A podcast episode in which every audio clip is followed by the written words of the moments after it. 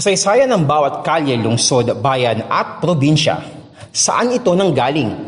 Kanino ito'y pinangalan? Ano ang mga naganap dito? Tunghayaan ang mga literal na kwentong bayan dito lang sa GPS Podcast.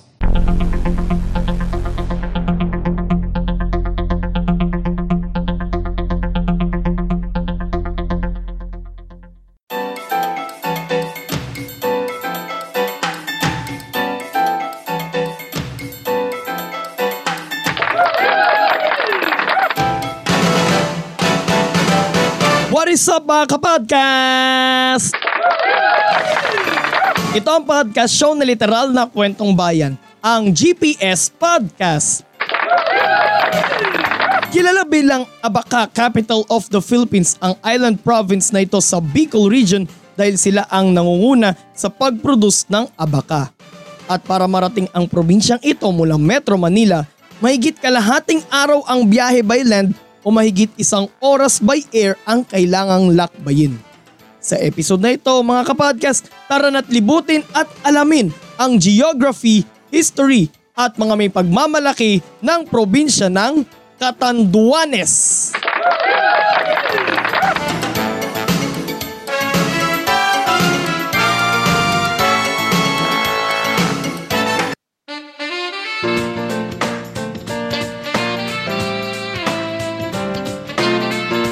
Bahagi ng rehiyon ng Kabikulan o Region 5 ang island province ng Catanduanes.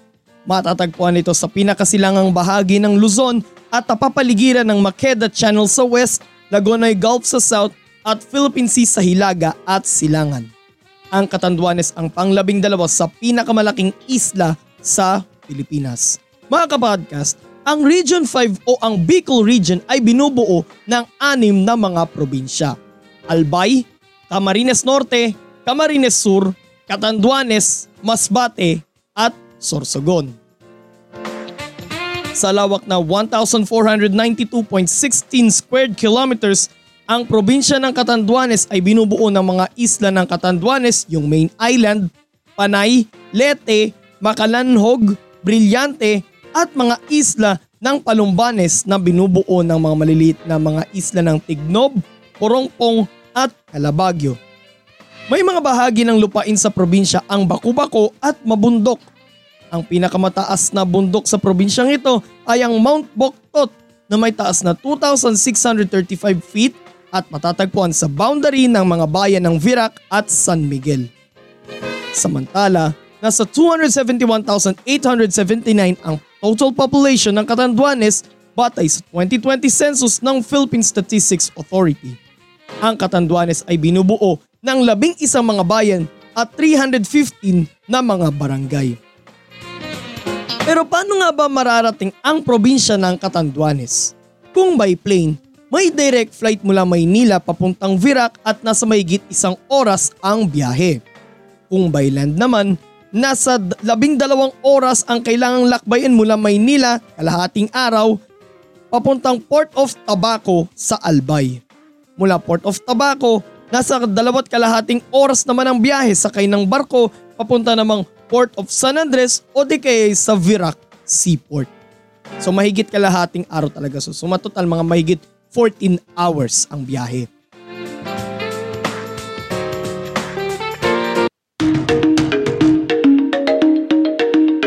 May iba't ibang kwento kung saan nagmula ang pangalang Catanduanes. Mula, una mula ito sa salitang tandu na isang uri ng click beetle na makikita lamang sa isla. Kaya naman tinawag ang islang iyon na Katanduan. At nang dumating ang mga Kastila sa isla, dito na nila tinawag ang islang iyon na Katanduanes. Isa pang kwento, mula naman daw ito sa pangalang Samdong na isang uri naman ng puno na makikita lamang sa isla. Tinawag naman itong kasamdongan dahil sa dami ng mga makikitang ganong uri ng puno sa isla at katulad din sa naunang alamat ay tinawag din ng mga Kastila na isla ng Catanduanes. At ito pa yung isa pa. May mga istorya doon na, naman na nagsasabing mula ang Catanduanes sa Malay word na Katandungan or Malay word na Katandungan na ang ibig sabihin naman ay lugar na pwedeng paglikasan tuwing may panganib. Kung kaya't tuwing masama ang panahon, maraming mga manlalayag ang pansamantalang nagsastop over sa isla habang hindi pa umuhupa ang sama ng panahon. Isa kasi ang Katanduanes sa mga entry point ng mga nagla-landfall na mga bagyo dito sa Pilipinas. Unang dumating sa isla noong 13th century ang mga nagmula sa Borneo, Malaysia at China. Karamihan sa kanila ay mga mangangalakal na involved sa barter na ang kapalit ay lupang matitirhan nila. Ang mga grupo ng mga mangangalakal at ang mga katutubong naninirahan na sa isla ang siyang bumubuo ng populasyon ng isla.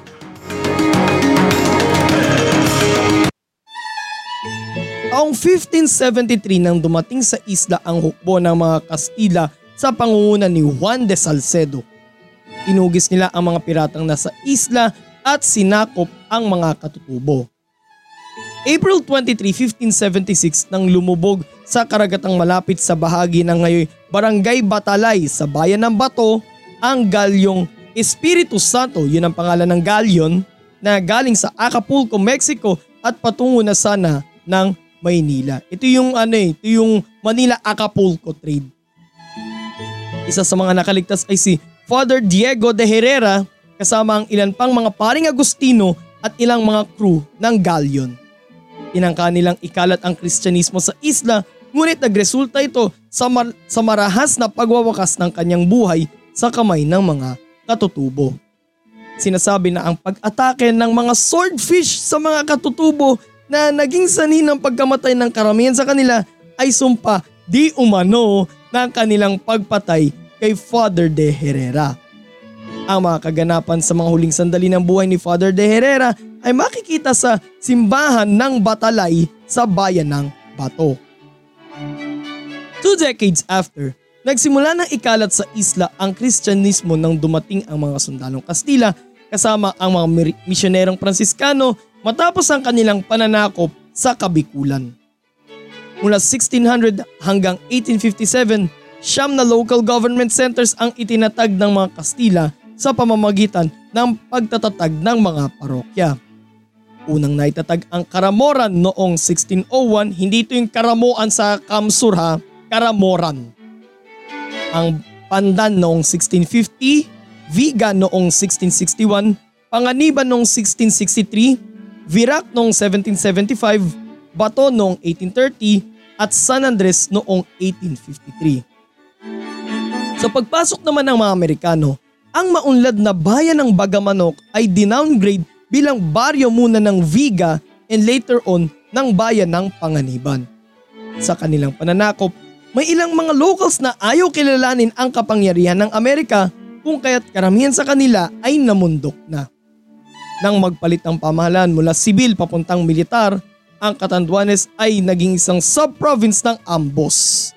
Sa pamumuno noon ni Don Felipe Usero bilang unang lieutenant governor ng Camarines, naging bahagi ng probinsya ng Albay ang Catanduanes. Taong 1934 nang umalis sa isla ng Catanduanes ang mga Amerikano bago maitatag ang pamahalaang Commonwealth.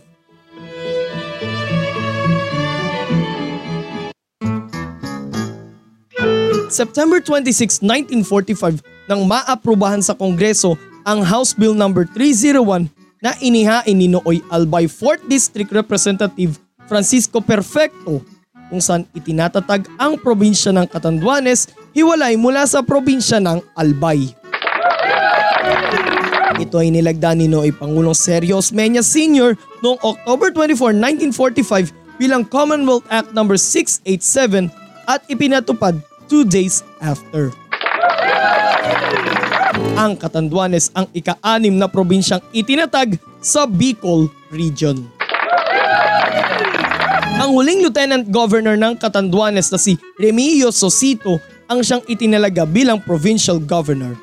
At matapos ang halalan noong 1947, si Alfonso Osero ang unang inihalal na governor ng Catanduanes. Itinatag naman ng bayan ng Karamoran hiwalay mula sa bayan ng Pandan through Republic Act No. 159 noong June 26, 1947 at noong June 12, 19, 1950 naman ang bayan ng Bagamanok via Republic Act No. 491. Ang pinakauling itinatag na bayan sa Catanduanes ay ang bayan ng Baras.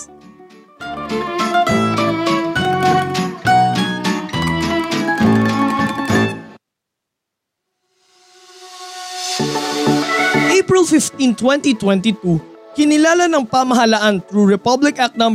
11700 na nilagdaan ni Nooy Pangulong Rodrigo Duterte ang Catanduanes bilang Abaca Capital of the Philippines. Hindi lang basta Abaca Capital of the Philippines kundi Abaca Capital of the World. Akan ang Catanduanes kasi ang nangungunang producer ng abaka sa bansa. Isa ang bayan ng Virac na siyang kabisera ng probinsya sa mga nangunguna pagdating sa infrastruktura sa 2012 Most Competitive Municipality category ng National Competitiveness Council o NCC. Ginaganap tuwing ikaapat ng Mayo ang kanilang taunang Abaka Festival Layo ng kapistahan ito na maipakilala ang kahalagaan ng abaka sa lokal na sa local economy at may pakilala rin ang abaka bilang pangunahing ikinabubuhay ng mga locals. Mula ika-24 hanggang ika-26 ng Oktubre naman, ginaganap ang Katandungan Festival. Ito ang taunang selebrasyon ng pagkakatatag ng probinsya kung saan binibigyang pugay nila ang mga nagtatag ng probinsyang ito pati na ang kanilang paghiwalay mula sa probinsya ng Albay. Ilan pa sa mga top destinations sa probinsya ng Catanduanes ay ang St. John the Baptist Catholic Church na sinimulang itayo noong 1830 at natapos naman noong 1883. Ito ay matatagpuan sa barangay Poblasyon sa bayan ng Bato. Ang Holy Cross of Batalay Shrine kung saan matatagpuan ang unang krus na itinanim sa isla at kung saan din nakalibing ang misyonerong si Father Diego de Herrera. Matatagpuan naman ito sa Barangay Batalay sa bayan pa rin ng Bato. Ang Our Lady of Sorrow Shrine kung saan matatagpuan ng napakaliit na imahe ng Birheng Maria na sinasabing lumalaki raw sa paglipas ng mga taon. Matatagpuan ito sa barangay Batong Paloway sa bayan ng San Andres ang Luyang Cave na matatagpuan din sa barangay Batong Paloway doon pa rin sa bayan ng San Andres. Ang Museo de Catanduanes kung saan makikita ang mga bakas ng kasaysayan ng probinsya. Matatagpuan sa Old Capitol Building sa barangay Santa Elena sa bayan ng Virac. Ang San Miguel River Park na ang pinakamalaking freshwater river sa probinsya kung saan masusubukan mo doon ng tube rafting o pwede ka rin doon magkayak. Ito ay matatagpuan sa barangay Kilikilihan sa bayan ng San Miguel. Ang Puraran Beach na isa sa mga kilala ngayong surfing destination sa bansa.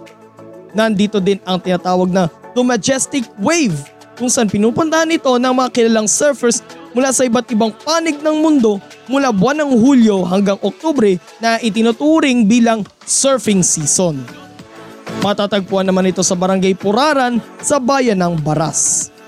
At ang Binurong Point na isa sa mga bagong atraksyon sa probinsya, kapag nagawi ka sa mga burol at cliffs nito, tila ba parang nakarating ka na rin sa Batanes. Matatagpuan naman ito sa Barangay Ginsaanan sa bayan pa rin ng Baras.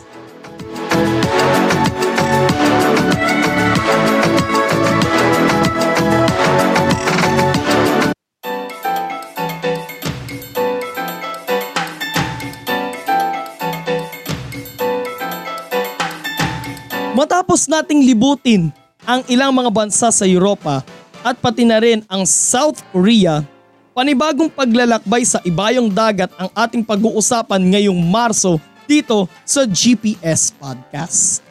Ang bansang ito sa Asia ay binansagang Land of the Rising Sun at tahanan din ng mga paborito nating anime at manga. The recent lang napanood ko yung the first slam dunk na movie.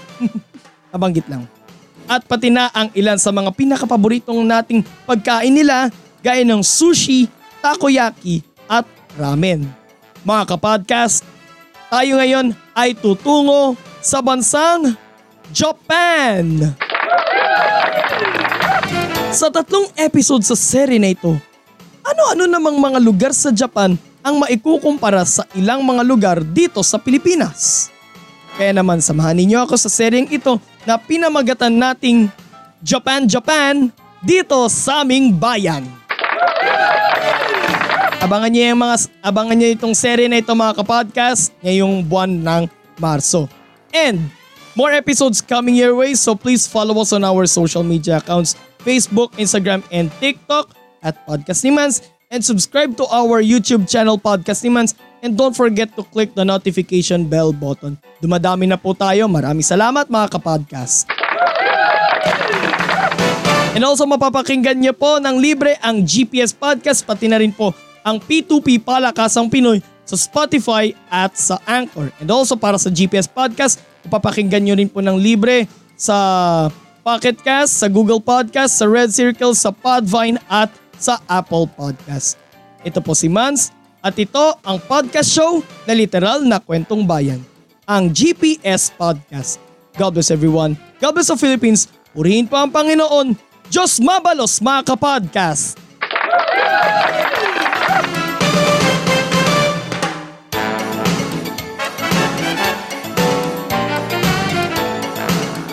At yan isa na namang makabuluhang kwentuhan dito lang sa GPS Podcast. Walang chismisan, kwentuhan lang.